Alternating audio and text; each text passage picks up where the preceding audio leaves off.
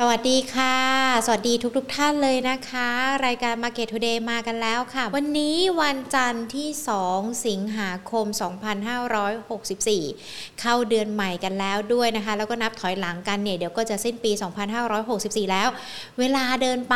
เร็วเหมือนโกหกเลยนะ แต่ว่าสถานการณ์ต่างๆ ที่เกิดขึ้นในบ้านเราในช่วงปีนี้ ไม่มีอะไรที่เป็นโกหกเลยนะ เป็นเรื่องจริงทั้งหมดเลย ไม่ว่าจะเป็นทั้งในเรื่องของสถานการณ์ไวรัสโควิด -19 ที่เกิดขึ้น สถานการณ์ในเรื่องของทางเศรษฐกิจการเมืองหรือว่าแม้แต่สังคมด้วยนะคะ ปีนี้เชื่อว่าแน่นอนหลาย ๆ คนเจอเรื่องราวต่างๆ มากมายเลยนะ อาจจะทำให้จิตใจห่อเหี่ยวกันไปบ้าง แต่ยังไงก็แล้วแต่นะคะ พักกันสักนิดนึงแล้วก็มีแรงมีกำลังใจเพื่อที่จะเดินกันไปต่อด้วยนะคะ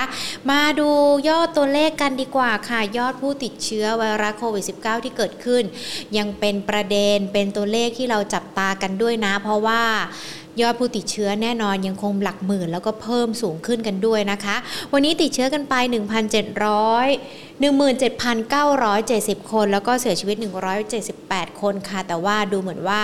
จะมีความหวังในเรื่องของวัคซีนนะคะ เพราะว่าไม่ว่าจะเป็นทั้งซีโนฟาร์มที่เตรียมเปิดโอกาสให้ประชาชนทั่วไปเข้าไปจับจองกันหรือว่าแม้แต่เมื่อเช้านี้ถ้ใครเห็นภาพกันเนี่ย ก็คือท่านนายกรัฐมนตรีรับมอบในส่วนของวัคซีนกันแล้วด้วยนะคะ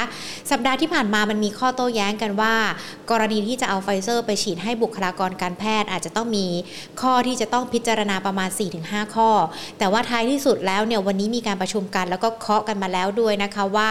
บุคลากรทางการแพทย์ด่านหน้า แล้วก็อาจจะเป็นอาสาสมัครกู้ภัย จะได้รับการฉีดวัคซีนไฟเซอร์กันด้วย แต่ว่าจะฉีดเมื่อไหร่ หรือว่าจะเริ่มฉีดจากตรงไหนก่อนอันนี้เดี๋ยวจะมีขั้นตอนรายละเอียด ครั้งต่อไปที่เขามีการพูดคุยกันมาฝากกันด้วยนะคะ ส่วนในเรื่องของสถานการณ์วัคโควิด -19 แน่นอนเกิดขึ้น เรายังคงต้องดูแลตัวเองอย่างสม่ำเสมอนะคะ รายการของเรายังคงเป็นกำลังใจให้กับทุกๆทท่านค่ะ เช่นเดียวกับกลุ่มทูนะคะ ที่ต้องบอกว่าพร้อมยืนเคียงบ่าเคียงไหลคนไทยและประเทศไทย ให้ก้าวผ่านสถานการณ์วัคโควิด -19 ระลอกใหม่นี้ไปด้วยกันค่ะ แน่นอนนะเราอยากให้มันผ่านไปโดยเร็วนะคะแล้วก็อยากจะฉีดวัคซีนกันด้วยใครที่ได้เข็มแรกกันแล้ว เข็ม 2 มีวันระบุมาแล้ว อันนี้ก็ค่อยใจชื้นหน่อย แต่ใครที่ได้เข็มแรกแล้วเข็ม 2 ยังไม่มีวันระบุก็อาจจะเอ๊ะลุ้นกันนะ ว่าจะได้วัคซีนอะไรหรือว่าจะได้ฉีดเมื่อไหร่นะคะอะยังไงก็แล้วแต่นะก็ขอให้ทุกคนได้ฉีดวัคซีนกันด้วยนะคะ มาดูการตลาดหุ้นกันสักนิดหนึ่งช่วงเช้าเนี่ยมีการปรับลดลงไป 0.43 จุด ปิดกันไป 1,521.49 จุด มูลค่าการซื้อขายน้อยมาก 35,000 กว่าล้านบาทนะคะ ต้องบอกว่าวันนี้ถือว่าเป็นวันแรกเนาะวันที่2อะพรุ่งนี้สิพรุ่งนี้จะเป็นวันแรกนะคะ ที่เราจะมีการขยายในเรื่องของมาตรการล็อกดาวน์กันไปอีก 14 วัน แล้วก็เพิ่มพื้นที่เสี่ยงกันอีกเป็น 29 จังหวัดในส่วนของสีแดงเข้มนะคะ ดังนั้น มีผลต่อตลาดหุ้นอย่างไรกันบ้างในประเด็นนี้ ส่วนในช่วงที่ผ่านมาสุดสัปดาห์ที่ผ่านมา มันก็จะมีข่าวเกี่ยวกับในเรื่องของหุ้นที่เกี่ยวข้องกับกลุ่มอสังหาริมทรัพย์นะคะ โดยเฉพาะในตัวของอนันดา เดี๋ยวเรามาพูดคุยกับนักวิเคราะห์กันและที่สำคัญช่วงเดือนสิงหาคม มีประเด็นอะไรที่ต้องติดตามกันบ้างนะคะ เดี๋ยววันนี้พูดคุยกันกับคุณกิตพลภัยภัยสารกิจ ผู้ช่วยกรรมการผู้จัดการ และนักกลยุทธ์จากบริษัทหลักทรัพย์ UOB เคเหียนประเทศไทยจำกัดมหาชนค่ะ สวัสดีค่ะ คุณกิตพลค่ะ ครับ สวัสดีครับ คุณกีพลขาเราเข้าเดือนใหม่กันแล้วนะคะ เดือนสิงหาคม แล้วก็วันนี้อาจจะตลาดหุ้นต้องติดตามการประเด็นอะไรกันบ้างคะสำหรับสิงหาคม แล้วก็ขณะเดียวกันการขยายระยะเวลาล็อกดาวน์มีผลมากน้อยยังไงกันบ้างไหมคะ ครับก็ต้องบอกว่าในช่วงเดือนสิงหาคมก็จะเป็นช่วงของการประกาศผลประกอบการไตรมาสสองนะครับ ซึ่ง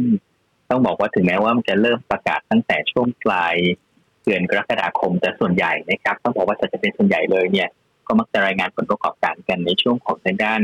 ใกล้ๆที่ช่วงจะหมดเวลาก็คือในช่วงครึ่งแรกของเดือนสิงหาคมนะครับ เพราะฉะนั้นในในเดือนนี้ครับภาพของการรายงานผลประกอบการก็ต้องถือว่ายังเป็นปัจจัยสำคัญที่สุดอันหนึ่งนะครับ ในเรื่องที่มีที่จะส่งผลต่อการเคลื่อนไหวของตัวตลาดหุ้นนะครับรองลงมาก็ต้องบอกว่าในช่วงของเดือนสิงหาคมเนี่ย ก็จะเป็นช่วงระยะเวลา ที่จะมีเรื่องของการปรับพอร์ตการลงทุนของนักลงทุนต่างชาตินะครับตามดัชนีของ MSCI ซึ่งก็บอกว่า MSCI เนี่ยจะมีการปรับพอร์ตทุกๆทุกๆไตรมาสอยู่แล้วนะครับ โดยคร่าวๆก็คือประมาณสักสัปดาห์ที่สองของเดือนของเดือนสองเดือนห้าเดือนแปดแล้วก็เดือนสิบเอ็ดนะครับดังนั้น ต้องบอกว่าในในภาพตรงนี้ครับเอ่อเราก็คิดว่าน่าจะมีการปรับพอร์ตซึ่งตัวเนี้ย เอ่อเป็นจุดที่น่าสนใจเหมือนกัน เพราะว่าในช่วงที่ผ่านมาเนี่ยการปรับพอร์ตส่วนใหญ่จะมีลักษณะของการที่เรียกว่า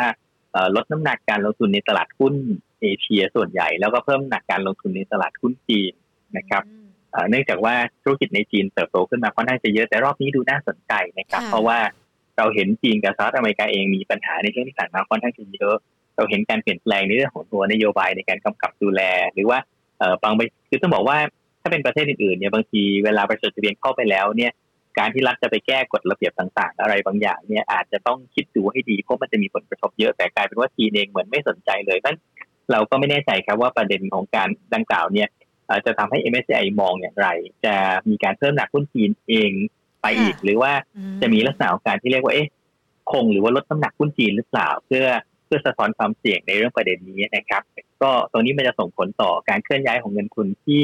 อยู่ในตลาดหุ้นอื่นๆ ในฝั่งของทางเอเชีย แล้วก็เกิดใหม่นะครับ ก็ถือเป็นเรื่องที่น่าสนใจเอ่อนอกจากนั้นแล้วนะครับเอ่อปัจจัยในเรื่องของตัวการพิจารณาในเรื่องของตัวทั้งในเรื่องต้องบอกว่าทั้งสองเรื่องนั้นเนี่ยเป็นเรื่องที่มองย้อนไปข้างหลังหมดเลยนะครับ เพราะว่าส่วนใหญ่แล้วเนี่ยไอการผลประกอบการก็ดี หรือการปรับดัชนีก็ดีส่วนใหญ่มันจะอิงการเคลื่อนไหวของตลาดทุนในช่วงที่ผ่านมา แต่ว่าในจุดที่น่าสนใจก็คือเรื่องของตัวการแนวโน้มของครึ่งปีหลัง นะครับซึ่งเราก็จะเห็นว่าในในช่วงนี้เนี่ยต้องบอกว่าครึ่งปีหลังเนี่ยเรายังเห็นภาพของเศรษฐกิจโลกโดยรวมเนี่ยที่มันฟื้นตัวต่อเนื่อง แต่ว่าการฟื้นตัวตรงนี้จะเริ่มเห็นภาพของการฟื้นที่มีความเร็วความช้าที่มันขย่งและก็แตกต่างกันนะครับ โดยประเทศในฝั่งของอเมริกาหรือยุโรปเองเนี่ยมีแนวโน้มที่จะฟื้นได้ดีกว่า เพราะว่าฉีดวัคซีนไปเยอะแล้วนะครับ แล้วก็ถึงแม้จะมีการระบาดระลอกหลัง แต่เราจะเริ่มเห็นว่า นี่คือกระบวนการในการสร้างภูมิคุ้มกันหมู่นะครับ เพราะว่าคนติดเชื้อเยอะแต่คนเสียชีวิตน้อยมาก เพราะฉะนั้นนี่คือการพัฒนาขึ้นของตัวตัวภูมิต้านทานที่เกิดจากการฉีดวัคซีน แต่ว่าของเอเชียของตลาดเกิดใหม่ของประเทศในเซาท์อีสเอเชียหลาย ๆ คนเนี่ยต้องบอกว่ายังยังล้มลุกคุกคานอยู่เลยเพราะเรายังมีวัคซีนค่อนข้างจะน้อยนะครับดังนั้นมีความเสี่ยงครับว่าแต่ละประเทศเนี่ยถ้าวิถ้าได้วัคซีนไม่เร็วก็จะต้องควบคุม ตัวของสถานการณ์ระบาดอย่างเคร่งครัดอาจจะต้องมีการล็อกดาวน์ค่อนข้างจะนานนะครับเพราะฉะนั้นนโยบายต่างๆที่ออกมาใช้มันจะทำให้การเคลื่อนตัวของเศรษฐกิจเองเนี่ยมีโอกาสที่จะสะดุดนะครับประกอบกับในช่วงเรื่องของคือแม้เศรษฐกิจโลกจะฟื้นตัวเนี่ยแต่โหมดในการฟื้นตัวมันจะเริ่มเกิดความเปลี่ยนแปลงนะครับก็คือจากเดิมเป็นโหมดของพวกภาคการผลิต เป็นโหมดของการฟื้นตัวของหุ้นที่มันเกี่ยวกับปัจจัยภายนอก แต่ว่าพอพอตอนเนี้ย คนอเมริกาเริ่มออกไปนอกบ้านได้แล้ว เริ่มไปใช้ชีวิต เริ่มไปโรงแรม เริ่มไปร้านอาหารได้เนี่ย การฟื้นตัวจะเริ่มไปอยู่ในโหมดของภาคบริการแทนซึ่งตรงเนี้ยมันก็จะมีปัญหาครับว่าไอ้ไอ้หุ้นของเราที่ครึ่งปีแรกเคยได้ผลดีจากปัจจัยภายนอก อย่างเช่นพวกภาคการผลิตหุ้นปิโตรเคมีเป็นต้นเนี่ยพอมาถึงครึ่งปีหลังไอแรงส่งพวกนี้มันจะเริ่มลดน้อยลงนะครับประกอบกับสถานการณ์ในประเทศ ซึ่งเจอการระบาดในระลอกที่สามที่สี่ที่มันยืดเยื้อยาวนานตรงนี้เนี่ย ก็แปลว่าในภาพนี้ครับเราเองก็อาจจะต้องระมัดระวังว่าถึงแม้เศรษฐกิจโลกฟื้น แต่หุ้นไทยแล้วก็หุ้นหลาย ๆ ตลาดในฝั่งเอเชียแปซิฟิกหรือฝั่งของทางด้านตลาดเกิดใหม่เนี่ยมีโอกาสที่จะเคลื่อนไหวได้แย่หรือว่าด้อยกว่าตลาดโลกโดยรวมครับแสดงว่าถ้าเราฟังแบบนี้แล้วเนี่ยไอในเรื่องของหุ้นที่ก่อนหน้านี้อาจจะได้รับประโยชน์จากภาวะเศรษฐกิจโลกที่ดีขึ้น อาจจะถูกลดทอนความน่าสนใจกันไป ครึ่งปีหลัง หรือว่าช่วงที่เหลือของปีธีมการลงทุนหรือว่าการเลือกหุ้นของนักลงทุนก็จะต้องเปลี่ยนไปด้วยหรือเปล่าคะ ใช่ครับ ผมคิดว่าในภาพของครึ่งปีหลังเนี่ยจากเดิมซึ่งเราเห็นว่าในช่วงประมาณสักหกถึงเก้าเดือนที่ผ่านมาเนี่ยเรากลัวเรื่องของตัวเงินเฟ้อเรามองเศรษฐกิจโลกฟื้นแล้วก็เราพยายามไปมองหุ้นในกลุ่มที่เป็นปัจจัยฟื้นตัวจากจากปัจจัยภายนอกนะครับ แต่พอสถานการณ์มาถึงณปัจจุบันเนี่ยสิ่งที่จะเกิดขึ้นก็คือหลายประเทศเองเนี่ยจะเริ่มกลับไปอยู่โหมดของการฟื้นตัวเนื่องจากเศรษฐกิจภายในหรือว่าการบริการแล้วแต่ว่าของเราเนี่ยกลายเป็นว่าเศรษฐกิจภายนอกเองอาจจะเริ่ม ชะลอ แต่ว่าเศรษฐกิจภายในเองก็ไม่สามารถที่จะฟื้นตัวได้ครับ เพราะว่าเจอเรื่องของตัวมาตรการคุมเข้ม ซึ่งแน่นอนว่าลักษณะแบบนี้รายได้ของคนในช่วงครึ่งปีหลังหลายๆอาชีพก็คงจะได้รับการลดทอนลงไปนะครับภาคของทางด้านการเปิดประเทศหรือเกี่ยวกับการท่องเที่ยวเนี่ย คนที่ทำงานอยู่ในด้านนี้ ซึ่งอาจจะบางท่านก็สูญเสียตำแหน่งงานไป หรือว่าบางท่านเองอาจจะลดเงินเดือนเนี่ยเราคิดว่าครึ่งปีหลังเนี่ยปลายปี เออถ้าเปิดประเทศได้รายรายได้จะเริ่มกลับดีขึ้นมา กลุ่มนี้ก็คงจะไม่เกิดภาพนั้นนะครับ ก็แปลว่าในในภาพของทางด้าคารฟื้นตัวเกี่ยวกับบริโภคของเราเอง ก็จะยังค่อนข้างชะลอครับ ค่ะอ่ายกตัวอย่างที่เห็นภาพชัดเจนเลยนะคะอย่างในเรื่องของกลุ่มสายการบินที่ช่วงวันเสาร์อาทิตย์ที่ผ่านมาเราจะเห็นหลากหลายสายการบินเลยเขาบอกว่าเตรียมที่จะหยุดบินกันด้วยเพราะว่ามีผลของในเรื่องของล็อกดาวน์กันด้วย หรือว่าแม้แต่เตรียมที่จะหยุดจ่ายเงินเดือนพนักงานกันด้วยนะคะ กลุ่มนี้มีผลมากน้อยยังไงกับตลาดหุ้นกันด้วยไหมคะครับก็อันนี้ต้องต้องเข้าใจว่าเป็นวิธีดำเนินการปกติเลย ซึ่งจริงๆแล้วเนี่ยโรงแรมหลายแห่งเอ่อ ดำเนินการไปแล้วตั้งแต่ปีที่แล้วนะครับ ก็คือปีที่แล้วเนี่ยช่วงที่มีการล็อกดาวน์โรงแรมหลายแห่งเลย มีการประกาศหยุดประกอบกิจการนะครับสาเหตุที่หยุดประกาศเนี่ยอาจจะไม่เรียกว่าไม่แต่ว่าเนื่องจากว่าถ้าหยุดประกาศหยุดประกอบกิจการนะครับลูกจ้างจะสามารถที่จะไปขอรับความช่วยเหลือจากประกันสังคมนะครับเพราะประกันสังคมก็จะมาช่วยจ่ายเงินเดือนให้ห้าสิบเปอร์เซ็นแต่ว่าห้าสิบเปอร์เซ็นของประกันสังคมเนี่ยเขา เบสออนฐานเงินเดือนที่หมื่นห้านะครับนั่นก็คือจะได้ประมาณสักเจ็ดพันห้าร้อยบาท แต่อย่างน้อยที่สุดเนี่ยพนักงานก็จะได้เงินนะครับขณะเดียวกันบางบริษัทเองก็อาจจะมีว่า เออโอเคหยุดประกอบกิจการ แต่ก็อาจจะมีการจ่ายเงินเดือนให้กับพนักงานก็มีนะคือบางคนก็แต่ว่าอาจจะจ่ายน้อยลงไปเจ็ดพันห้าเพราะว่าถือว่าเจ็ดพันห้าเนี่ยมีประกันสังคมมาช่วยจ่ายแล้วเป็นต้นนะครับดังนั้นก็ต้องบอกว่าตรงการความพยายามในการตรงนี้ก็คือ ต้องบอกว่าต้องทำความเข้าใจจริงๆว่าหนึ่งก็คือบริษัทในกลุ่มนี้มีปัญหาในเรื่องกระแสเงินสดแล้วขณะเดียวกัน การที่ไม่สามารถจะบินได้อย่างเต็มที่แถมรัฐบาลเองก็ประกาศมาตรการในการควบคุมการเดินทางเนี่ยก็ต้องบอกว่าลักษณะแบบนี้ครับ ผมคิดว่ากลุ่มพวกนี้การตัดสินใจหยุดนะครับ แล้วก็รอจังหวะเวลาไปสักสองอาจจะเดือนหนึ่งหรือสามเดือนแล้วค่อยกลับมาบินเนี่ย อาจจะเป็นทางเลือกที่ดีกว่าการฝืนที่จะดำเนินธุรกิจซึ่งต้องบอกว่าอาจจะมีรายได้น้อยมากๆครับอืมค่ะอย่างวันนี้ AAV ตัว BA ก็มีการปรับตัวย่อลงมา แบบนี้ย่อลงมาไม่ได้หมายความว่าจะเป็นจังหวะที่นักลงทุนเข้าไปเก็บถูกต้องไหมคะครับจริงๆแล้ว AAV จะเห็นว่าก่อนหน้านี้เคยลงมาโซนแถวนี้รอบหนึ่งแล้วนะครับเอ่อซึ่งตอนนั้นก็คือตอนที่มีข่าวเรื่องของแผนการปรับโครงสร้างของบริษัท ซึ่งถ้าใครจำได้เนี่ย แผนการปรับโครงสร้างของ AAV ก็คือจะมีการเอาหุ้น AAV ออกจากตลาด แล้วก็เอาหุ้นของตัวไทยเอเชียเข้ามาลิสต์แทนก็จะเกิดการสลับหุ้นกันนะครับ ก็คือเอาตัวใหม่เข้ามาจดทะเบียนแทน แต่ทีเนี้ยเท่าที่ผมเคยคำนวณเอาไว้คร่าวๆ ซึ่งซึ่งเริ่มจำตัวเลขเป๊ะไม่ได้แล้ว แต่ตีกลมๆก็ตีว่าประมาณสักหนึ่งต่อสิบประมาณสักสิบต่อหนึ่งแล้วกันก็คือกลมๆก็คือว่าประมาณสักสิบหุ้น AAV นะครับ มันจะกลายเป็นหนึ่งหุ้นไทยแอร์เอเชียนะครับ เพราะฉะนั้นถ้าเราตีกลมๆก็แปลว่า เอ่อใครมีหุ้นเอเชียสักสิบหุ้นเดี๋ยวมันจะกลายเป็นหุ้นไทยเอเชียประมาณหนึ่งหุ้นนะครับ ซึ่งตัวเลขที่ตีเป็น cost ซึ่งทีเนี้ยในแผนของการปรับโครงสร้างดังกล่าว มันจะมีทั้งการที่บริษัทแม่นะครับมีการแปลงหนี้เป็นหุ้นเอไทยเอเชียเนี่ยที่ต้นทุนบางต้นทุนด้วย ซึ่งถ้าตีเป็นตัวเลขกลมๆ ก็จะเป็นต้นทุนของหุ้น AAV เนี่ยที่ประมาณแถวสองบาทต้นๆนะครับ เพราะฉะนั้นก็แปลว่า ถ้าเป็นลักษณะแบบนี้เอ่อ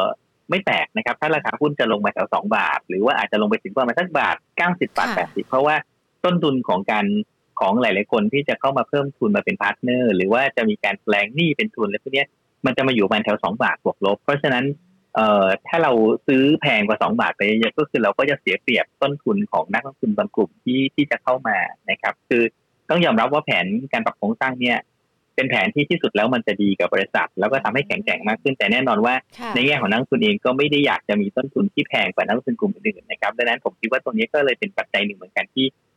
ดึงให้ชุดให้ราคาหุ้นลงมานะครับ แล้วก็รวมทั้งเรื่องของการที่บริษัทเองประกาศที่จะ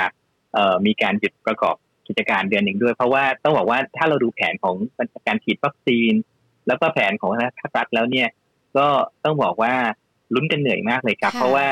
ตัวพีคของผู้ติดเชื้อเนี่ยอาจจะไปจบแถวตุลาถึงพฤศจิกา ซึ่งแน่นอนว่าถ้าเป็นแบบนั้นเนี่ยโอกาสที่เราจะเกือบมาบินในประเทศได้ ผมว่าดีไม่ดีก็น่าจะเป็นไตรมาสสี่หรือดีไม่ดีไปไตรมาสสี่มากเลย ส่วนเปิดประเทศเนี่ยต้องไปว่าที่ปีหน้าเลยนะครับดังนั้นผมคิดว่าลักษณะแบบนี้นักทุนหลายคนเองก็ไม่อยากจะถือหุ้นรอจังหวะของความเปลี่ยนแปลงที่มันไม่แน่นอนหลายคนก็เลย เออรู้สึกว่าถ้าอย่างนั้นก็รอสักตุลาคมค่อยว่ากันละกันครับค่ะ ทั้งกลุ่มเลยใช่ไหมคะไม่ใช่แค่เฉพาะตัวนี้ใช่ครับก็ต้องบอกว่าจริงๆแล้วทั้งกลุ่มครับเพราะจริงๆแล้วเอเอเชียเนี่ยเป็นคนที่ภาษีดีที่สุดแล้วนะครับ ในขณะที่นกแอร์เนี่ยสถานะทางด้านการเงินก็ดูอ่อนแอกว่ามาก แล้วก็ต้องบอกว่ามัน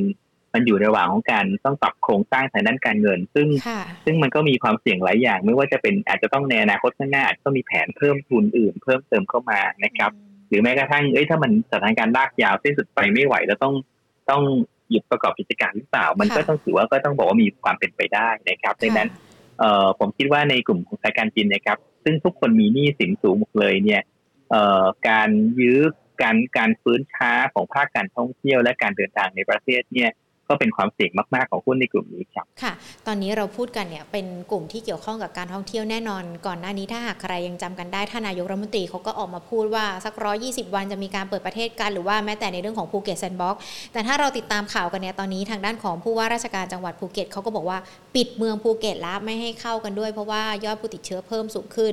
ก่อนหน้านี้ที่มีการบอกว่าจะเปิดเมืองมีภูเก็ตแซนด์บ็อกซ์แน่นอนหุ้นในกลุ่มของ reopening รู้สึกเหมือนว่าจะกลับมาดีขึ้นได้ แต่พอมาเจอสถานการณ์แบบนี้ กลุ่มนี้ในทิศทางจะเป็นยังไงเหรอคะคุณกิตพลเอ่อต้องบอกว่าเรายังเชื่อมั่นในทีม reopening อยู่นะครับอืมเพียงแต่ว่าค่ะสิ่งหนึ่งที่เราคุยนักลงทุนตั้งแต่รอบที่แล้วก็คือว่ามันจะมีความไม่แน่นอนนะที่เกิดขึ้นจากสถานการณ์ของการระบาดและขณะเดียวกันเนี่ย นอกจากความไม่แน่นอนแล้ว สิ่งหนึ่งที่เราเตือนก็คือว่าเอ๊ะในความในความเสี่ยงของหุ้นในกลุ่มเดียวกันที่แต่ละตัวก็มีความแตกต่างกันอืมนะครับ โดยเราก็มองว่า เนื่องจากว่าเราเราเชื่อว่าการเปิดประเทศมันจะไม่ง่ายนะครับค่ะและมันจะไม่เร็วด้วย เพราะว่าเออมันมีหลาย factor ขณะเดียวกันหลายประเทศที่จะเปิดประเทศเนี่ย ก็ก็ต้องบอกว่าอาจจะหนึ่งก็คืออยากจะเก็บนักท่องเที่ยวไว้ในประเทศตัวเองกับสองก็คือสมมุติเขาเดินทางมาเที่ยวไทย แล้วเขากลับไปประเทศเขาต้องกักตัวสี่วันยังไง โอกาสที่เขาจะมาเที่ยวเราเยอะๆก็น่าจะไม่ใช่เรื่องง่ายนะครับจนกว่าสถานการณ์โควิดทั่วโลกเนี่ยมันจะดีขึ้น ดังนั้น เราก็มองว่าอย่าไปหวังมากนักกับ หุ้นที่คาดหวังการมาของนักท่องเที่ยวต่างประเทศค่ะแต่ให้มองหรือไปคาดหวังอย่างหุ้น reopening ที่เน้นเรียกว่าคนไทยกลับมามีวิถีชีวิตเป็นปกติใกล้เคียงกับก่อนหน้าโควิดได้เนี่ยเท่านั้นดีแล้วนะครับค่ะซึ่งก็จะเห็นว่าถ้ามองแบบนี้หุ้นดังกล่าวก็จะเป็นพวกหุ้นในกลุ่มของอาพวกห้างสรรพสินค้านะครับค่ะพวกอาคารสำนักงานให้เช่า พวกพื้นที่เช่าเชิงพาณิชย์แต่คงต้องไปดูครับว่าในหุ้นหลาย ๆ ตัว ถ้าเป็นพื้นที่เช่าเชิงพาณิชย์ซึ่งโฟ กัสนักท่องเที่ยวต่างประเทศมาก ๆ เลยเนี่ยเอ่อการหายไปของรายได้มันก็คงจะจะเหนื่อยเหมือนกันอย่างเช่น MBK นะครับค่ะเราก็จะเห็นว่าก็จะมีความเหนื่อยมาก ๆ เนื่องจากว่าเอ่อเดิมเองมันก็มีล็อกพื้นที่เช่าค่อนข้างที่จะมากนะครับ แล้วก็รับนักท่องเที่ยวต่างชาติเยอะ แต่พอตอนนี้นักท่องเที่ยวต่างชาติหายไปเนี่ยใครไปเดิน MBK วันนี้จะตกใจเลยว่านี่เราเดินเงียบมากถูกตึกหรือเปล่านะคือค่ะจากเดิมเนี่ยไม่มีที่เดิน เพราะค่ะเพราะว่ามันซอยเป็นล็อกย่อยๆ ตอนนี้กลายเป็นว่า เตะฟุตบอลยังได้นะครับค่ะคือค่ะคือต้องบอกว่าตรงเนี้ย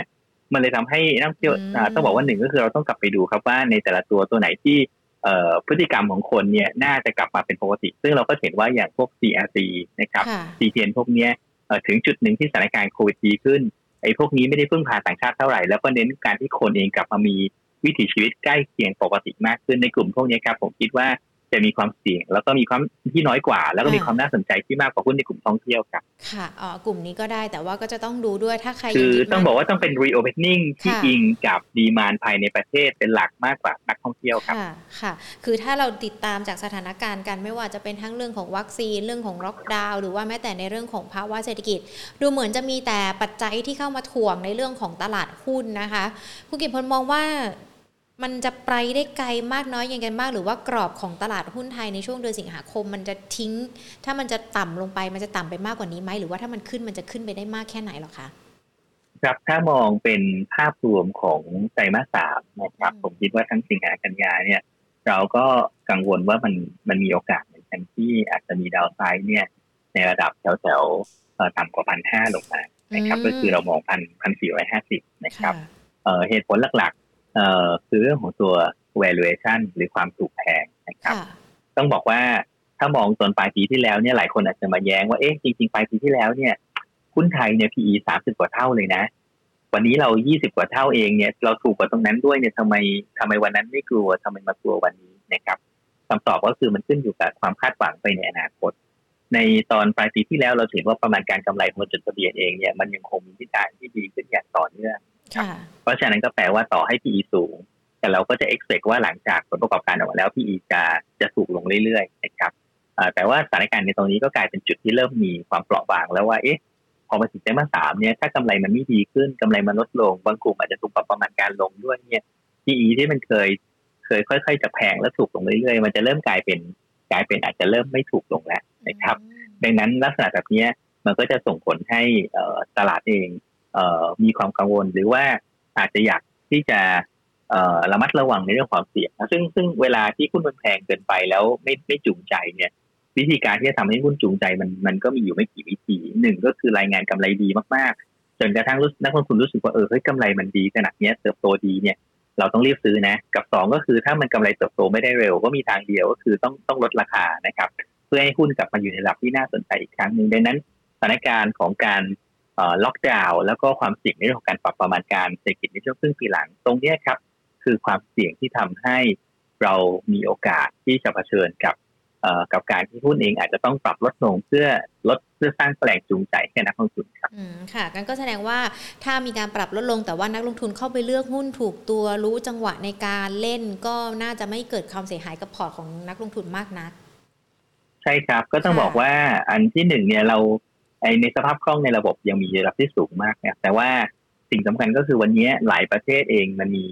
ภาพที่ดูน่าสนใจกว่าไทย กับอันที่สองก็คือในฝั่งของแค่ด้านหุ้นไทยเองเนี่ยมันมีความเสี่ยงเรื่องของการปรับประมาณการเศรษฐกิจลงดังนั้นก็แปลว่าลักษณะแบบนี้ครับถ้าเราลงทุนในส่วนหุ้นไทยเราก็จะลงทุนหนักมากไม่ได้ ก็อยากจะให้มีเงินสดครึ่งหนึ่งนะครับสักห้าสิบเปอร์เซ็นมีหุ้นสักห้าสิบเปอร์เซ็นแล้วก็ขณะเดียวกันเนี่ยถ้าถ้าเกิดสมมติว่า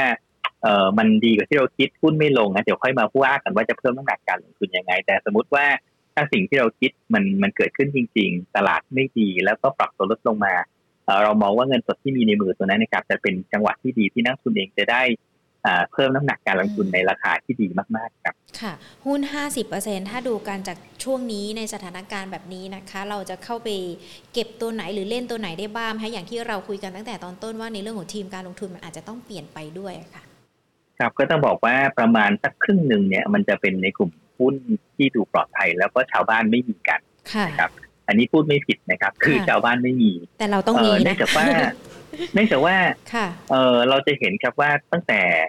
มกราตั้งแต่มีนาคมปีที่แล้วมาถึงปัจจุบันเนี่ยเอ่อกลุ่มที่มันแย่มากๆ ก็คือ underperform ตลาดทั่วไปเลยนะครับเอ่อสองกลุ่มที่แย่ที่สุดก็คือกลุ่มของสื่อสารกับกลุ่มของทางด้านเอ่อกองรีด นะครับเอ่อเป็นกลุ่มที่แย่สุดเลย ข้อดีก็คือว่าชาวบ้านไม่มีใครมีฮะ เพราะฉะนั้นแต่ว่าในกลุ่มพวกนี้เนี่ย โอกาสที่มันจะมีดาวไซด์จากแรงขายมากๆ ยากมากครับเพราะเพราะว่าทุกคนต่างโยนมันทิ้งไปเกือบหมดแล้วนั้นแต่กลับกันถ้ากลุ่มพวกนี้ดี เราอาจจะเห็นหุ้นพวกนี้ฟื้นตัวได้ ได้ในระดับที่ดีกว่ากลุ่มอื่นๆนะครับ ในขณะเดียวกันกลุ่มที่ดีมากๆ หรือว่าเป็นพระเอกมากๆตั้งแต่มีนาคมปีแล้วขึ้นมาเนี่ย กลุ่มที่เป็นพระเอกสุดๆเลยก็คืออิเล็กทรอนิกส์แต่แน่นอนว่าอิเล็กทรอนิกส์ดีขึ้นมาหลายร้อยเปอร์เซ็นจากวันนั้น เนี่ยก็ก็ก็ต้องระวังว่ามันไม่ได้มีไม่ได้มีช่องให้เราสำหรับผิดพลาดคือสมมติกำไรออกมาไม่ดีนะครับ หรือสมมติเกิดโรงงานไหนติดโควิด ต้องปิดโรงงานทั้งสี่วันเนี่ยโอ้คราวนี้ ราคาหุ้นอาจจะอาจจะวิ่งลงได้แรงมากเลยนะครับดังนั้นลักษณะแบบนี้ถ้าเรามองก็คือหนึ่งก็คือ อาจจะต้องพยายามอยู่กับหุ้นในกลุ่มที่ปลอดภัยก็คือคนมีการถือครองน้อยหรืออันเดอร์โอนนะครับ ซึ่งเราก็มองว่าน่าจะเศรษฐกิจไปได้ในกลุ่มของทางด้านสื่อสารแล้วก็พวกของรีนอกจากนั้นแล้วอีกประมาณสักตอนนั้นอีกประมาณสักยี่สิบเปอร์เซ็นตนะครับ ก็เรามองว่าอาจจะเป็นในส่วนของการลงทุนในในการกินกำไรในธีมที่มันโผล่ขึ้นมาในช่วงเวลาตรงนี้ เช่น ผลประกอบการไตรมาสสองดีไปถึงไตรมาสสามนะครับ หรือว่า อาจจะเป็นหุ้นที่ได้ประโยชน์จากสถานการณ์ที่มันกำลังเกิดขึ้นในตอนนี้ อย่างเช่นอะไร เช่นหนึ่งก็คือหุ้นในกลุ่มเดินเรือนะครับ ซึ่งกำไรไตรมาสสองน่าจะดีมาก แล้วก็ดีต่อเนื่องไปถึงไตรมาสสามด้วยนะครับหุ้นในกลุ่มพวกเครื่องมือทางด้านการแพทย์ หรือว่าพวกชุดตรวจต่างๆนะฮะก็จะมีหุ้นที่เกี่ยวกับกลุ่มพวกเครื่องมือทางการแพทย์บางตัวในตลาดพวก SMG Winmed หรือว่า TM พวกนี้แต่ว่าถามว่าแพงไหมแพงครับบอกเลยนะว่าก็แพงแต่ว่าเอ่อ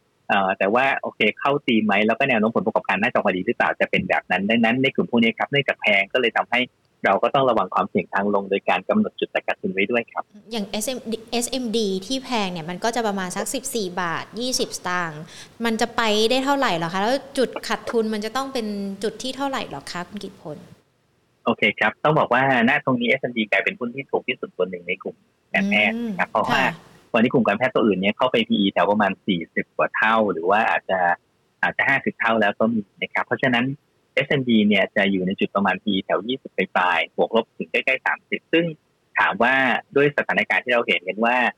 คนที่ใช้พวกเตียงผู้ป่วยวิกฤตนะครับ คนต้องใช้เครื่องช่วยหายใจ หรือว่าอะไรที่เกี่ยวกับการรักษาทางปอด ซึ่งเป็นเครื่องมือที่ S&P มีขายเนี่ย ก็ต้องบอกว่ายังน่าจะเป็นปัจจัยบวกกับผลประกอบการของเขาต่อเนื่องไปในในตลอดปีนี้นะครับอย่างน้อยที่สุดก็คือน่าจะถึงต้นต้นไตรมาสสี่เลยนะครับนั่นก็แปลว่าในช่วงกำไรไตรมาสสองไตรมาสสามอาจจะไม่ได้น่าห่วงสำหรับตัว S&P ก็แปลว่าเรามองกรอบใหญ่ๆ ก็คือมันอาจจะเล่นได้ถึงกระทั่งถึงประมาณถ้าช่วงปลายไตรมาสสามต้นไตรมาสสี่นะครับ อันที่สองก็คือเรามองความเสี่ยงยังไงก็คือตอนนี้เอ่อเราถ้าในภาพของทางด้านราคาหุ้นนำนิมไฮมาต่อเนื่องนะครับ แล้วก็ ถ้ามามองดูกรอบการเล่นเนี่ยจุดสำคัญของการที่ไม่ต้องบอกว่าภาพที่จะไม่เสียภาพบวกก็คือการไม่หลุด 13 บาทลงไปนะครับแล้วก็ดังนั้นก็แปลว่าในกรอบใหญ่ก็จะมี 13 บาทเป็นเทรลลิ่งสต็อปสำหรับการเก็งกำไรในตัว S&P แล้วส่วนด้านบนเนี่ยกรอบแนวต้านสำคัญ เราก็ประเมินว่าจะอยู่ในโซนแถวประมาณเอ่อ15 ถึง 17 บาทนะครับทั้นตรงนี้ต้องบอกว่า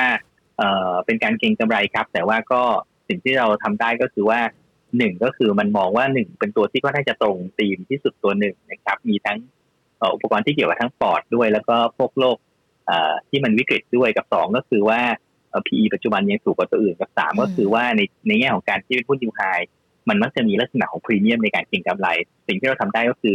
ต้องวาง stop แล้วก็อาจจะถ้าขยับขึ้นต่ออาจจะต้องขยับ trailing stop ขึ้นไปเรื่อยๆครับอืม ก็เป็นกลุ่มที่น่าสนใจแล้วก็ราคายังไม่แพง หรือว่าถูกที่สุดในบรรดาตัวอื่น ๆ ด้วยนะคะ พอพูดแบบนี้แล้วเนี่ยกลุ่มที่มันอาจจะได้รับผลประโยชน์จากสถานการณ์ที่เกิดขึ้นตอนนี้แน่นอนอย่างกลุ่มที่ขายชุดตรวจที่เมื่อสักครู่นี้เราคุยกันไป แล้วกลุ่มโรงพยาบาลราคาเดี๋ยวขึ้นเดี๋ยวลงเดี๋ยวมีประเด็นเรื่องวัคซีน เปิดจองวัคซีนแล้วก็เทกันด้วย บอกว่าวัคซีนไม่พอจัดสรรยังมีความน่าเชื่อถือน่ามั่นใจสำหรับการลงทุนไหมคะกลุ่มนี้ เอ่อต้องบอกว่ากลุ่มการแพทย์โดยรวมกำไรไตรมาสนี้จะดีมากครับ อืมค่ะนะฮะไตรมาสสองเนี่ยเอ่อถ้าไม่นับไม่นับโรงพยาบาลที่โฟกัสผู้ต่างประเทศอย่างเช่นเอ่อ PDMS PH หรือว่าพวก PHG นะครับ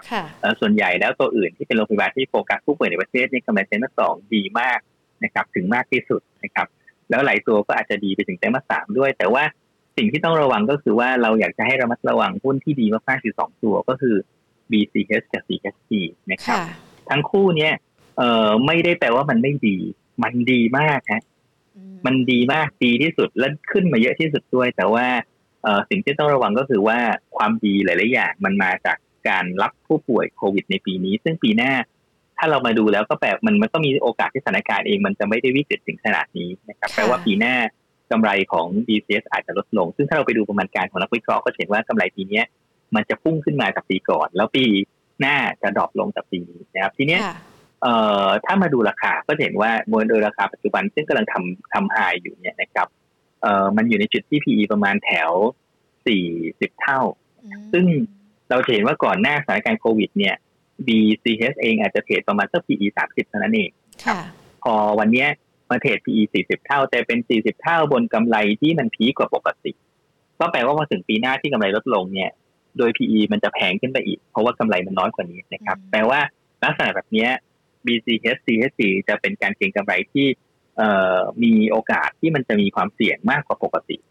เพราะว่ากำไรในปีหน้ามันอาจจะชะลอลงหรืออาจจะไม่ได้โตมากนะครับ ในขณะที่ราคาหุ้นอยู่ในจุดที่แพงเป็นประวัติการ เพราะฉะนั้นก็เลยมองว่าในเชิงกลยุทธ์เนี่ยเราก็มองว่าสองตัวนี้ sell into strength ก็คือว่าถ้ามีอยู่นะครับ ถ้าไม่มีไม่เอา ถ้ามีอยู่ขึ้นมาต่ออาจจะต้องทยอยที่จะปรับได้ทีนี้ปรับแล้วเนี่ยอาจจะเปลี่ยนไปเป็นตัวไหนก็คือตัวอื่นที่ยังอยู่ในเวอร์ชันที่มันถูกกว่านะครับอย่างเช่น BDMs ที่ยังอยู่บน PE แถว 20 เท่าต้นๆนะครับ RJH นะครับพวกราชธานีนะครับพวกนี้ก็ยังอยู่บน PE ประมาณแถว 20 กลางๆก็ยังอยู่ในจุดที่ก็น่าจะถูกกว่าตัวทางด้าน BCS และ CHC มากนะครับดังนั้นในกลุ่มการแพทย์ภาพรวมก็บอกเลยว่าดี เพียงแต่ว่ากลยุทธ์หลัก ๆ เลยก็คือการ เลี่ยงหุ้นสองตัวที่เป็นพระเอกมาตลอด แล้วก็ถ้าจะเลือก ให้ไปเลือกตัวอื่นที่ไม่ใช่สองตัวที่เป็นพระเอกที่ผ่านมาค่ะอะ ก็ดีแต่ยังคงต้องระวังนะคะ ก็เลี่ยงได้ก็เลี่ยงหรือว่าถ้าใครมีอยู่ในพอร์ตแล้วพอจะมีกำไร แล้วก็อาจจะขายทำกำไร แต่ว่าถ้าไม่มีก็อย่าพึ่งซื้อนะคะ เพราะว่าอาจจะต้องดูสถานการณ์กันด้วย ทีนี้ถ้ามาดูหุ้นที่อาจจะได้ได้รับความนิยมน้อยในช่วงที่ผ่านมา หรือว่าหุ้นที่ไม่มีในพอร์ตอย่างที่คุยกันไปทั้งสื่อสารแล้วก็กองรีกันด้วย มาดูที่สื่อสารก่อนก็ได้ค่ะว่า ถ้าเราจะเข้าไปเก็บตอนนี้มันจะเข้าไปตัวไหนได้บ้างค่ะ ดวานครับ ค่ะ ตัวเดียวเลยใช่ไหมคะเอ่อต้องบอกว่าตรงนี้แทบจะตัวเดียวนะครับอืมจริงๆแล้วต้องบอกว่าในภาพรวมของสื่อสารเนี่ย เราอาจจะเห็น ผมเชื่อว่าน่าจะขยับขึ้นไปได้เกือบทุกตัวค่ะคือคือถ้าเที่ยวเนี้ยเราจะเห็นว่ามันต่างกว่ากับช่วงหลายเดือนก่อน หลายเดือนก่อนเราจะเห็นว่าหุ้นสื่อสารเนี่ยไม่ perform เลยนะครับค่ะที่สำคัญก็คือ perform มาก็มาแบบบางตัว แต่เที่ยวเนี้ยเราจะเห็นว่าในช่วงหนึ่งสัปดาห์ที่ผ่านมาหุ้นสื่อสารขึ้นแบบที่เรียกว่ายกแผง แล้วก็คือมาแอดวานซ์มาดีแทคมานะครับแจสมินมาหุ้นตัวเล็กตัวน้อยในกลุ่มสื่อสาร มาพร้อมกันหมดเลยแสดงว่าเที่ยวนี้การมาของมันเนี่ยมันมีนัยสำคัญกว่ากว่าในรอบก่อนๆนะครับ แต่ว่าถ้ามาดูในเชิงของการลงทุนเนี่ยก็ต้องมองว่าหนึ่งตัวที่มัน valuation ไม่แพง หรือว่าอยู่ในจุดที่ยังมี upside ก็จะเป็นตัว advance ส่วน d t a c เนี่ยราคาตรงนี้จริงๆต้องถือว่าใกล้ๆ 40 บาทเป็นโซนที่ตลาดเองจะให้ราคาเหมาะสมเองอยู่ในโซนแค่แถวๆโซนเนี้ยนะครับ เพราะฉะนั้นก็จะกลายเป็นว่าโอเคถึงแม้จะไปต่อได้ แต่มันเริ่มจะแพงเกินไปสักนิดหนึ่งเมื่อเทียบกับเอ่อ valuation ที่นักวิเคราะห์ให้ ในขณะที่ advance เนี่ยนะครับ เราก็เห็นว่าราคาปัจจุบันวันนี้ยังอยู่บนในระดับ PE ที่ค่อนข้างจะต่ำกว่า แล้วก็ขณะเดียวกันถ้าเรามาดูความถูกแพงเทียบระหว่าง a d v a n c e กับ Intact เราก็พบว่าในราคาปัจจุบันเนี่ยที่ Intact อยู่ในโซนสูงเนี่ยนะครับตัว a d v a n c e เองจะอยู่ในจุดที่ดูน่าสนใจ หรือมีพรีเมียมในการลงทุนที่ดูดีกว่า เพราะฉะนั้น ในระดับราคาตรงนี้จริงๆสำหรับท่านที่มี Intact อยู่แล้ว แล้วไม่ได้อยากจะต้องรู้สึกว่าต้องถือลุ้นค่ะการ tender ผมยังแนะนำนะครับว่าก็ขายอินทัชแล้วก็เคาะซื้อแอดวานซ์ตรงนี้ก็ไม่น่าเกลียดนะครับค่ะยังยังถือว่ามี upside ที่ที่ดูดีกว่าด้วยเพราะฉะนั้นต้องบอกว่าในกลุ่มสื่อสารภาพรวมผมคิดว่าเก็งกำไรได้เกือบทั้งกลุ่มนะครับค่ะแต่ว่าถ้าเอาแบบสบายใจก็แอดวานซ์ครับจะเป็นตัวที่เอ่อ upside แล้วก็ในเชิงภาพการปัจจัยพื้นฐานเนี่ย support มากที่สุดครับ อืมค่ะ แล้วกองรีดล่ะคะ ช่วงก่อนหน้ามันก็ดูไม่ค่อยน่าสนใจ แต่ตอนนี้ถ้าเราจะเข้าไปดูเอ่อในกองรีดนะครับเอ่อต้องบอกว่าเอ่อภาพที่น่าสนใจเนี่ย คือเรามองว่าต้องแยกก็คือหนึ่งก็คือรีดถ้าเป็นรีดที่เป็นพวกเอ่อรีดโรงแรมนะครับค่ะไม่เอาเลยนะครับอืมฟังดีๆรีดค่ะโรงแรมไม่เอาเลย เพราะว่ากองรีดพวกนี้ส่วนใหญ่เนี่ย มักจะไม่ได้เป็นโรงแรมที่ขายขาด มักจะเป็นโรงแรมขายแบบเซ้งนั่นก็คือ เอ่อเหมือนกับเช่ามาใช้ประมาณสักสิบห้ายี่สิบปี สมมุติว่าเขาเจอวิกฤตโควิด แล้วขาดทุนไปสักสามปีเนี่ย ก็แปลว่าเราจะไม่มีเงินเข้ามาเลยสามปีนะครับเอ่อแปลว่ามูลค่าของกองพวกนี้มันจะหายไปอย่างมีนัยสำคัญดังนั้นเราเลี่ยงกองรีดที่เป็นโรงแรมค่ะแต่รีดที่เป็นพวกนิคมอุตสาหกรรมน่าสนใจ เพราะว่าในกลุ่มพวกนี้ เอ่อได้รับผลกระทบจากโควิดค่อนข้างที่จะน้อยค่ะ นะครับแต่ขณะที่กระแสเงินสดหลายตัวก็ดีมาก แล้วก็ยังให้ปันผลระดับที่ค่อนข้างจะดี ซึ่งในกลุ่มนี้ถ้าเราชอบมากสองตัวก็จะเป็นเอ่อรีดนิคมทั้งคู่เลยนะครับ ก็คือเอ่อ FT REIT กับ w a REIT นะครับค่ะก็ต้องบอกว่าสามารถที่จะลงทุนได้ทั้งคู่กับค่ะ แล้วถ้าเป็นหุ้นตัววาเฉยๆล่ะคะ มีคุณผู้ชมถามมาเข้าไปได้ไหมคะก็อาจจะไม่ได้น่าสนใจเป็นพิเศษ คืออมถ้าเป็นถ้าเป็นธีมของตัวกองหุ้นที่ของอุตสาหกรรมเนี่ยค่ะ เราก็จะมองเรื่องของการโยกย้ายฐานการลงทุนออกจากจีนนะครับอืมายังเอ่อประเทศในแถวเอเชียตะวันออกเฉียงใต้นะครับค่ะซึ่งถามว่า WHA ได้ได้ผลดีไหมได้นะครับ แต่ว่าก็ต้องบอกว่ามันอาจจะอาจจะต้องลุ้นมากกว่ากับอันที่สองก็คือ เราเห็นว่า WHA ตอนหลังเนี่ยมันก็จะมีรายการพิเศษรายการหนึ่งซึ่งมันกลายเป็นรายการปกติไปแล้ว ก็คือการขายสินทรัพย์เข้าพวกกองทุนนะครับค่ ก็จะทำให้จะเป็นจะเป็นตัวที่คอยตบกำไรในไตรมาสสี่เนี่ยที่ทำให้เอ่อกำไรโดยรวมของวาเนี่ยยังค่อนข้างจะเป็นไปตามที่ตลาดเอ่อประเมินเอาไว้หรือยังเป็นบวกอยู่นะครับแต่ว่าผมก็ไม่แน่ใจว่าปีนี้จะมีการขายแอสเซทเข้ากองเนี่ยเยอะมากถึงขนาดไหน ถ้าไม่มีนะครับเอ่อโดยลำพังเฉพาะผลประกอบการปกติเนี่ยมันอาจจะไม่สามารถจ่ายปันผลได้ในระดับที่มันสูงมากนะนะครับนั้นลักษณะแบบนี้ครับก็เลยมองว่าในกลุ่มพวกนิคมอุตสาหกรรมเนี่ยเอ่อ ในรอบนี้อาจจะไม่ได้เด่นเท่าไหร่ โดยเฉพาะเมื่อสถานการณ์โควิดเองก็ยังไม่สามารถที่จะควบคุมได้ครับค่ะถึงแม้ว่าตอนนี้ราคาจะน่าเข้าไปเก็บไปรับก็ยังไม่ควรเหรอคะคือต้องบอกว่าต้องคือต้องบอกว่าหนึ่งสามารถลงทุนได้ แต่ว่าไม่ใช่พระเอกที่มันจะเด่นมากครับอืมกับอันที่สองคือค่ะอาจจะต้องอาจจะอืดแล้วก็อาจจะต้องถือแบบจะเรียกว่าลงทุนสักนิดหนึ่งครับ ค่ะ มีคุณผู้ชมที่ดูผ่านทาง YouTube ไลฟ์ของเรานะคะ ถามมาตัว STA น่าสนใจไหมคะ เอ่อถ้าจะเอา SCA ผมคิดว่าไปซื้อ TCA จะดูน่าสนใจกว่าครับอืมนะค่ะคือคืออยากให้มองอย่างนี้ครับ STA กับ SCGT เนี่ย เราก็จะเห็นว่ากลประกอบการมันเนี่ยอาจจะดีที่สุดไปแล้ว SCGT เนี่ยเราเตือนนักลงทุนเยอะมากนะครับว่าเอ่อถ้าเราไปดูหุ้นถุงมือยางในต่างประเทศก็เห็นว่าจริง ๆ แล้วเนี่ยมันพีคไปตั้งแต่กันยายนปีที่แล้ว ตั้งแต่มีข่าววัคซีนโควิดนะครับ แต่เราจะเห็นว่าในภาวะที่หุ้นถุงมือยางชาวบ้านชาวชาวมาเลเซียลงกันไป 60%ตั้งแต่กันยายนปีที่แล้วเนี่ยหุ้นถุงมือยางบ้านเรายังขึ้นมาได้ 20-30%นะครับซึ่งเอ่อมันไม่มันไม่สมเหตุสมผล เพราะเรามองว่ามันทำธุรกิจคล้ายๆกันดังนั้นค่ะก็แปลว่าเอ๊ะมันก็เป็นไปได้ว่าหุ้นถุงมือยางบ้านเราอาจจะขย่งหรือแพงกว่าชาวบ้านเขาโดยเฉพาะ ถ้ากำไรมันจากนี้ไปจะเริ่มลดน้อยลง ซึ่งเราก็จะเริ่มเห็นว่าภาพของบทวิเคราะห์ที่ออกมาในช่วงเนี้ยค่ะค่อนข้าง confirm ภาพนั้นนะครับอืมเอ่อค่ะดังนั้นผมคิดว่า SCA เองก็อาจจะไม่ได้น่าสนใจ แต่ทีเนี้ยทำไม TTA น่าสนใจ เพราะว่าในกลุ่มเดินเรือถ้าจะจริงๆจะเป็น TTA PSL เนี่ยกำไรไตรมาสสองน่าจะดีขึ้นกว่าไตรมาสหนึ่งอย่างนี้เนี่ยสำคัญขณะเดียวกันไตรมาสสามเนี่ยค่าระวางเองก็ยังอยู่ระดับที่สูง เพราะฉะนั้นก็แปลว่า เราอาจจะเห็นกำไรไตรมาสสองที่ดีขึ้นแล้วไตรมาสสามดีกว่า ลักษณะแบบนี้ครับมันจะเป็นปัจจัยที่สนับสนุนการเก็งกำไรหุ้นกลุ่มเรือเพราะฉะนั้น TTA PSL รอบนี้เนี่ยจะเป็นรอบที่น่าสนใจตรงที่ว่ามันจะเล่นได้ง่ายและเล่นได้เร็วค่ะอารมณ์คล้ายๆกับตอนที่เราเห็น SCA ขึ้นจาก 33 ไป 55 บาทนะครับก็คือคือขึ้นไปพีกันแหละเพราะฉะนั้นตรงนี้ผมคิดว่ารอบนี้เรือน่าสนใจนะครับถ้าคือค่ะถ้าจะเล่นเอาสนุก แล้วก็มองว่าโมเมนตัมของผลประกอบการเป็นบวกด้วยเนี่ยให้ไปมองกลุ่มเรือเทกองอืมน่าสนใจมากกว่า แต่ อย่าลืมนะครับค่ะเล่นรอบนี้อย่าติดนะฮะอืมก็ต้องเล่นแล้วก็ยังมีความระมัดระวังกันแต่ด้ว่าวยผมคิดว่าผมคิดว่ามีโอกาสที่ได้ลุ้นเอ่อค่ะนิวไฮทั้งคู่ทั้ง GTA ทั้ง PSL ครับอืมแล้วก็ค่ะจะเป็นรอบที่เล่นได้ดี เหมือนตอนที่เราเห็น SCA วิ่งเร็วๆครับ ค่ะ เมื่อสักครู่นี้เราพูดคุยกันว่าไม่ว่าจะเป็นการเข้าไปเก็บตัวหุ้นที่อาจจะได้รับประโยชน์หรือว่าเสียประโยชน์ไปก่อนหน้านี้ หรือว่าแม้แต่ตอบคำถามคุณผู้ชมที่ดูกันมาแล้ว แล้วถ้าในช่วงสั้นนี้ราคาตัวที่เป็นท็อปพิกของเราจะเข้าไปเก็บตัวไหนได้บ้างไหมคะโอเคครับในในระยะสั้นนะครับ ที่เรามองว่าน่าสนใจเนี่ยเอ่อหุ้นที่มันอาจจะถือได้ว่ามีปัจจัยบวกจากสถานการณ์โควิดที่เกิดขึ้นเนี่ย ก็แน่นอนว่าพอเป็นโควิด เราก็ต้องใช้บริการ Delivery นะครับ เพราะฉะนั้นก็ตัวแรกเอ่อ Curry Express เองก็จะเป็นตัวที่น่าสนใจค่ะครับเคอรี่ตัวนะ Curry Express ค่ะใช่ครับ ตัว Curry Express เองเนี่ยวันนี้อยู่ประมาณแถว41บาทนะครับ ก็ราคาหุ้นต้องบอกว่าหลังจากลงมาทดสอบโซนแถว37 50ไปสองรอบเนี่ยวันนี้ สัญญาณเริ่มเป็นสัญญาณบวกในเรื่องของการลุ้นการฟื้นตัวนะครับ แล้วก็ผลประกอบการไตรมาสสองเทียบกับไตรมาสหนึ่งเนี่ยอาจจะส่งๆครับ คืออาจจะไม่ได้ไม่ได้ดีอยู่ไตรมาสหนึ่งเยอะมากนะแต่ว่าไตรมาสสามน่าจะโอเคนะเพราะว่าเพราะว่าไตรมาสสามเป็นไตรมาสที่มีการล็อกดาวน์นะครับนั่นแปลว่าถ้าเราไปดู pattern ของปีที่แล้ว ตอนที่มีการล็อกดาวน์เนี่ย เราก็จะเห็นว่าจำนวนพัสดุที่ส่งหรือว่ารายได้ ผลประกอบการมันก็จะเร่งตัวขึ้นดังนั้นลักษณะแบบนี้มันน่าสนใจตรงที่ว่าต่อเอ่อ กำไรไตรมาสสองยังไม่ประกาศ ดีไม่ดีประกาศอาจจะประกาศไม่ได้ดีมากก็ได้ แต่ว่า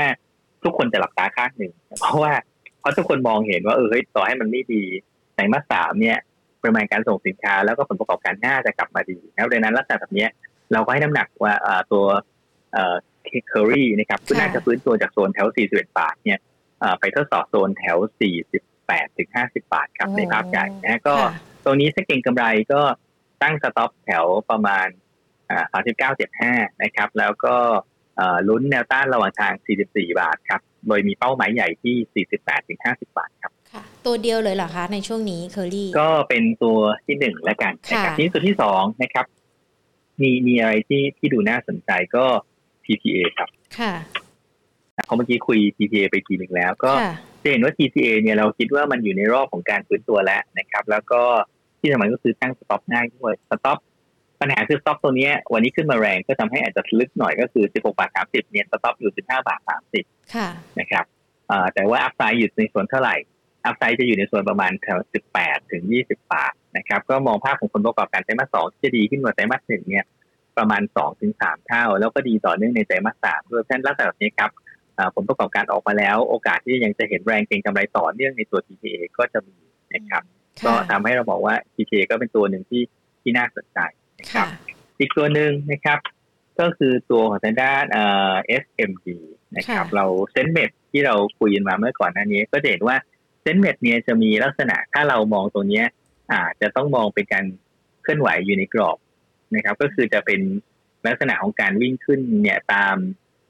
กรอบของการเก็งกำไร ค่ะ ซึ่งก็จะมี แนวต้านในเชิงกลยุทธ์เนี่ยถัดไปอยู่ในโซนประมาณแถวใกล้ๆ 16 บาทนะครับ ก็ตรงนี้เก็งกำไรใช้ stop ยังไงนะครับ ก็อาจจะใช้การตั้ง stop ไว้เนี่ยที่ระดับราคาแถว 13 บาท 70 กับ 13 บาทนะก็คือตรงนี้ถ้าเก็งกำไรแนะนำอย่างนี้ครับว่าเนื่องจากว่าเรากำลังเก็งหุ้นที่เป็น new high เนี่ยจุดที่เป็น stop หรือว่าจุดที่มันจะเสียภาพเชิงบวกจะมี 2 จุดก็คือหลุด13.7 นะครับ อาจจะ cut ครึ่งหนึ่งแล้วก็หลุด 13 บาท ตัวนี้อาจจะต้องทำใจว่าเอ๊ะมันมีบางอย่างผิดปกติแล้วแหละนะครับเพราะตัวนี้ก็เป็นการเก็งกำไรในเรื่องประเด็นเครื่องมือการแพทย์แล้วก็ผลประกอบการนะครับ แต่ว่าก็อาจจะถ้าใครที่บริหารความเสี่ยงได้เฝ้าตลาดได้ก็ตัวนี้น่าสนใจครับ ค่ะสามตัวนะคะที่เป็น top pick ในช่วงนี้ใช่ครับค่ะคุณกิตพลคะขอถามเกี่ยวกับในเรื่องของหุ้นที่เกี่ยวข้องกับกลุ่มอสังหาริมทรัพย์กันสักนิดนึงค่ะ เพราะว่ามันมีข่าวออกมาแล้วก็ค่อนข้างที่จะเป็นข่าวเป็นประเด็นร้อนเหมือนกันนะคะ แล้วก็มีผลต่อในเรื่องของกลุ่มอนันดากันด้วยค่ะ มีผลต่อภาพรวมกลุ่มอสังหาหรือว่าหุ้นตัวนี้มากน้อยยังไงกันบ้างไหมคะโอเคครับก็ดีเลยครับ เพราะว่าอนันดาเนี่ยก็ต้องบอกว่าผลของการโดนคำตัดสินตรงนี้ ก็คงจะทำให้เกิดความวุ่นวายหลายๆอย่างในเชิงของด้านข้อกฎหมายนะครับถามว่าจะมีความเปลี่ยนแปลงอะไรในเร็วๆนี้ไหมนะครับ อันที่หนึ่งผมไม่มี เพราะว่าเราเคยเห็นแล้วว่าในเคสของโครงการที่มันเคยโดนคำสั่งลักษณะแบบนี้ก็ก่อนใบอนุญาตเนี่ยบางทีโดนไปแล้วสี่ปีนะครับปรากฏว่ามันก็ยังก็ยังยื้อกัน ซึ่งดีไม่ดีสุดท้ายอาจจะยื้อกันเป็นสิบปีกว่าจะได้กว่าที่คดีมันจะจบจริงๆก็ได้นะครับ แล้วก็จะมีการฟ้องกันไปฟ้องกันมาเพราะผมคิดว่า ในแง่ของคดีของอนันดาจะยาวมากๆ แล้วก็กับลูกบ้านนะครับ เพราะฉะนั้นเคสนี้จะยาว แต่ทีเนี้ยจุดที่ต้องมาติดตามในแง่ของราคาหุ้นคืออะไรคือหนึ่งแน่นอนว่าการโดนปัญหาลักษณะแบบนี้มันจะถูกทำให้ผู้ลงทุนหรือลูกค้าเนี่ยมองว่าบริษัทเองอาจจะไม่มีความสามารถหรือบริหารความเสี่ยงได้ไม่ค่อยดีนะครับ ก็แน่นอนว่าจะกระทบส่งผลกระทบต่ออความเชื่อถือแล้วก็การโอนโครงการที่อื่น ๆด้วยนะทีนี้ หรือสมมติว่าต่อให้ผมรู้สึกว่าโครงการอื่นเนี่ยอนันดาจะไม่มีความเสี่ยงเลย แต่วันนี้ถ้าผมยังไม่โอน ผมก็ต้องไปตีหัวเซลล์หนึ่งรอบว่าไม่ก็ไม่รีบร้อนโอนเผื่อเผื่อเขาลดเพิ่มให้เราอีกสามหมื่นห้าหมื่นเพราะฉะนั้นดังนั้นตรงนี้ยังไงก็แล้วแต่มันจะมีผลกระทบต่อต่อยอดในการโอนได้นะครับอันที่สองก็คือ จุดสำคัญเลยก็คือปีนี้อนันดามีหนี้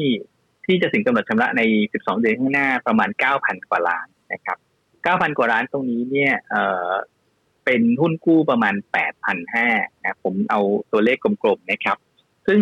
อันนี้ไม่ง่ายเลย ใครทุกคนก็จะรู้ว่าเวลาขายหุ้นกู้แล้วเนี่ย ถึงเวลาคืนเงินเราต้องคืนเงินให้มันเป๊ะนะ เพราะว่าไม่งั้นหุ้นกู้ default ขึ้นมาทีหนึ่งนี่เครดิตมีปัญหาขึ้นมาเลยนะ ซึ่งปัญหาก็คือว่าพอพออนันดาโดนเรื่องนี้ไปแล้วจะมาออกขายหุ้นกู้ ผมคิดว่าหนึ่งก็คือผู้ลงทุนเองก็จะเกิด ความกังวลเพราะหนึ่งก็คือต้นทุนหุ้นกู้มีโอกาสจะสูงขึ้นสองก็คือว่าอาจจะขายได้ไม่ค่อยดีนะครับ ซึ่งซึ่งถามว่าการขายหุ้นกู้เก้าพันล้านก็เป็นตัวเงินที่ใหญ่พอสมเอ่อแปดพันกว่าล้านก็รีไฟแนนซ์ได้ใหญ่พอสมควรนะครับ คือทำให้ตัวนี้มันมีความเสี่ยงว่าถ้าถ้าหาเงินไม่ได้นะครับ เออแล้วมันอาจจะมีปัญหาอื่นหรือเปล่า อาจจะมีเรื่องของการต้องเพิ่มทุนไหมซึ่ง ซึ่งอาจจะยังไม่ถึงจุดนั้น แต่แน่นอนครับว่ามันจะมีอุปสรรคในการที่จะขายหุ้นคู่ในระดับหนึ่งครับผมคิดว่าการเพิ่มทุนน่าจะเป็นทางเลือกท้ายๆนะเพราะว่าคุณชานนท์เองก็แกก็ถือหุ้นอยู่พอสมควรนะครับ ถ้าไม่จำเป็นจริงๆเนี่ยโอกาสที่จะเห็นการเพิ่มทุนน่าจะค่อนข้างยากนะครับ แต่แน่นอนว่าในแง่ของการมีต้นทุนทางการเงินต่างๆเนี่ยมันจะสูงขึ้นเพราะฉะนั้นตัวนี้ก็จะเป็นปัจจัยลบกับราคาหุ้นของอนันดาครับดังนั้นตัวนี้ต้องบอกว่าเออผมคิดว่าในราคาหุ้นในกลุ่มนี้ก็ในกลุ่มโตอนันดาเองก็จะไม่น่าสนใจไประยะหนึ่งครับ ค่ะ แต่ถ้ามีอยู่แล้วในพอร์ตก็ต้องพอจากเหตุการณ์นี้มันจำเป็นจะต้องขายทิ้งไหมคะ ครับเอ่อสำหรับความเสี่ยงในเรื่องตรงนี้นะครับเอ่อผมคิดว่าวันนี้ลงมาค่อนข้างแรง การฟื้นขึ้นมาเนี่ยมันจะมีแนวต้านสำคัญอยู่บางโซนใกล้ๆบาทเจ็ดสิบนะครับ ก็ถ้าใครจะคัดอาจจะไป exit ในราคาแถวๆนั้นก็ได้นะครับ ก็จริงๆ ต้องบอกว่าราคาหุ้นไม่ได้แพงนะ ถ้ามองถ้ามองเทียบกับแอสเซทหลายๆอย่างเพียงแต่ว่า ปัญหาก็คือว่าโดยสายการแบบนี้ครับ มักจะเป็นสายการที่เสียความเชื่อมั่น แล้วก็ทำให้ราคาหุ้นเนี่ยมักจะแกว่งออกข้างไปนาน ก็แปลว่าสิ่งที่เราจะเจอก็คืออาจจะเป็นเดทมันนี่ที่เงินไม่ไปไหนเนี่ยพักใหญ่ ๆ ครับ ค่ะอะก็เป็นภาพแต่เราไม่ส่งผลต่อตัวอื่น ๆ หรือว่ากลุ่มอุตสาหกรรมอสังหาในตลาดเลยใช่ไหมคะไม่ผมคิดว่าไม่ได้กระทบกับกับตัวอื่นเท่าไหร่นะครับคือหนึ่งต้องบอกว่าที่ดินที่มันมีลักษณะของของจุดที่มันจะมีปัญหาเนี้ยหนึ่งคือมันไม่ได้มีเยอะนะครับ คือที่ดินผืนเนี้ย มันมันต้องถือว่าเป็นที่ดินที่ที่อาจจะถือได้ว่าอยู่ในจุดก้ากึ่ง แต่แน่นอนว่าไอ้จุดที่ดินที่มีความก้ากึ่งเนี่ยมันคือที่ดินที่ที่ถ้าสามารถทำได้เนี่ยผลตอบแทนมันคุ้มค่าจนกระทั่งเป็นเป็นที่มาของการพัฒนาโครงการนะครับซึ่งผมคิดว่าถ้าเป็นที่พื้นอื่นๆปกติทั่วไปเนี่ย ส่วนใหญ่แล้ว developer เองก็มักจะไม่ค่อยพลาดหรือไม่ค่อยมีปัญหาแบบนี้ครับ ค่ะ ก็เป็นถือว่าเป็นมุมมอง แล้วก็เป็นคำแนะนำสำหรับนักลงทุนที่มีอยู่หรือว่าแม้แต่กลุ่มนี้ด้วยนะคะ มีคุณผู้ชม Facebook ถามมานะคะ ตัวบ้านปูค่ะ อยากจะให้คุณกิตพลช่วยดูให้หน่อยว่าเป็นยังไงกันบ้างเอ่อไกลๆดี แต่ใกล้ๆไม่ไปไหนครับ ค่ะ คือเอ่อการปรับโครงสร้างการปรับแผนเพิ่มทุนในรอบที่ผ่านมาเนี่ย มันถือได้ว่าเป็นลบกับหุ้นในระยะสั้นเนื่องจากว่า มันทำให้ผู้ลงทุนเองต้องใส่เงินเพิ่มมากขึ้นนะครับจากเดิมเนี่ยสี่ต่อหนึ่งนะทุกคนก็เตรียมเงินไว้มีเท่าไหร่เอาสี่หารเอาห้าบาทคูณก็เป็นเงินเพิ่มทุนที่ต้องเตรียม ปรากฏว่าตอนหลังกลายเป็นสามต่อหนึ่งนั่นก็แปลว่าทุกคนต้องใส่ต้องเตรียมเงินไว้มากกว่าเดิม อีกประมาณสามสิบสามเปอร์เซ็นของที่เตรียมเอาไว้เพราะฉะนั้นลักษณะแบบนี้ครับ ถ้าใครไม่มีเงินก็ต้องมานั่งดูเอ๊ะทำไงดี จะต้องเข็มหุ้นบ้านปูลงมาบ้างไหมต้องไปขายหุ้นตัวอื่นออกไปบ้างหรือเปล่านะครับ ดังนั้นลักษณะแบบนี้ก็จะเป็นปัจจัยที่ที่ดึงให้หุ้นเนี่ยอาจจะไม่ไปไหนหรือออกข้างนะครับ แต่ว่าถ้ามองไกลๆดูดูน่าสนใจนะครับ เพราะว่าการที่ supply ของถ่านหินในโลกเนี่ยมันเหลือค่อนข้างจะน้อยเพราะว่าเหมืองที่ไม่ไหวก็อาจจะปิดตัวไปแล้ว ซึ่งทำให้ supply เองมันเหลือค่อนข้างจะน้อยมากเนี่ย มันทำให้ราคาหุ้นราคาถ่านหินน่าจะอยู่ระดับที่สูงในช่วงปีสองปีข้างหน้าเพราะฉะนั้นถ้ามองไกลๆผมคิดว่าตัวการเพิ่มทุนที่ห้าบาทเป็นโอกาสซื้อหุ้นที่ดีนะครับ แล้วก็จริงๆตรงแถวเนี้ย ถ้าใครสนใจอยากจะซื้อหุ้นเอาหุ้นเพิ่มทุนเนี่ยราคาหุ้นแถวนี้ไปซื้อได้ แต่อย่าลืมคิดเผื่อด้วยนะว่าซื้อตรงนี้ต้องต้องซื้อเสร็จแล้วปุ๊บต้องเอาสามไปคูณจำนวนหุ้น เพื่อเตรียมเงินไว้สำหรับการเพิ่มทุนด้วย แต่ว่าก็ต้องบอกว่าจะเป็นการเก่งกำไรรอบใหญ่ ๆ ที่ที่ต้องใช้เวลานะครับ น่าสนใจครับสำหรับการเก่งกำไรรอบใหญ่แต่บอกเลยว่าอาจจะต้องใช้เวลาสักนิดนึงครับ ถ้ามองไกลๆนี่ราคาเราจะขึ้นไปได้เท่าไหร่หรอคะ ครับก็ ถ้ามองในแง่ของตัวผลประกอบการเนี่ยโอกาสที่เราจะเห็นผลประกอบการปีนี้ออกมาแบบที่ยังไม่ได้หลุดเนี่ย แถวแถวสองบาทเป็นไปได้นะครับแถวแถวสองบาทนะเพราะฉะนั้นก็แปลว่าเออราคาหุ้นจริงๆแล้วถ้าไม่ได้มีการเพิ่มทุนเนี่ย อาจจะมีแฟร์แถวประมาณใกล้ใกล้ยี่สิบาท อันนี้เป็นไปได้เลยนะทีนี้เพิ่มทุนมาสามสิบสามเปอร์เซ็นถ้าเราตีกลมๆตีง่าย ๆ ตีเร็วๆ ก็แปลว่าโอเค อัพไซด์ใหม่หลังจากการเพิ่มทุนเนี่ยมันอาจจะอยู่ในโซนประมาณแถวสิบหกบาทหมกลบเป็นต้นนะครับดังนั้นก็แปลว่าในภาพตรงนี้ผมคิดว่าดูแล้วน่าสนใจเนี่ยที่ปีหน้าถ้าราคาถ่านหินยังสูงอย่างนี้เนี่ยเราอาจจะเห็นผลประกอบการที่ดีกว่า 2 บาทขึ้นไปนะครับแต่ว่าอย่างน้อยสุดเนี่ยตรงนี้ใครจะเล่นต้องทำใจนิดหนึ่งว่าเฮ้ยมันเป็นเกมนะที่ต้องใช้เวลาในการถือสักนิดหนึ่งครับ ค่ะคุณกิจพลค้างกันทิ้งท้ายนักลงทุนสักนิดนึงที่ฟังกันอยู่นะคะว่าช่วงนี้มันอาจจะเจอทั้งปัญหาและก็อุปสรรคในเรื่องของการลงทุน แนะนำนักลงทุนกันยังไงดีล่ะคะ โอเคครับ